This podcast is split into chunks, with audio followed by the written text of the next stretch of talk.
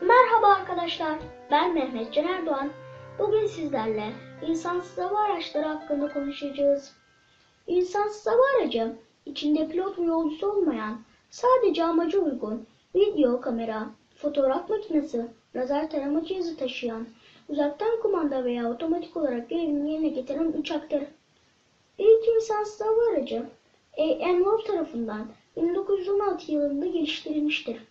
1980 ve 1990 yıllarında olgunlaşan ve küçültülen bu araçlar keşif, gözetleme, nakliye, zirai ilaçlama, kamera çekimi, yangın söndürme, sınır güvenliği gibi alanlarda kullanılmaktadır.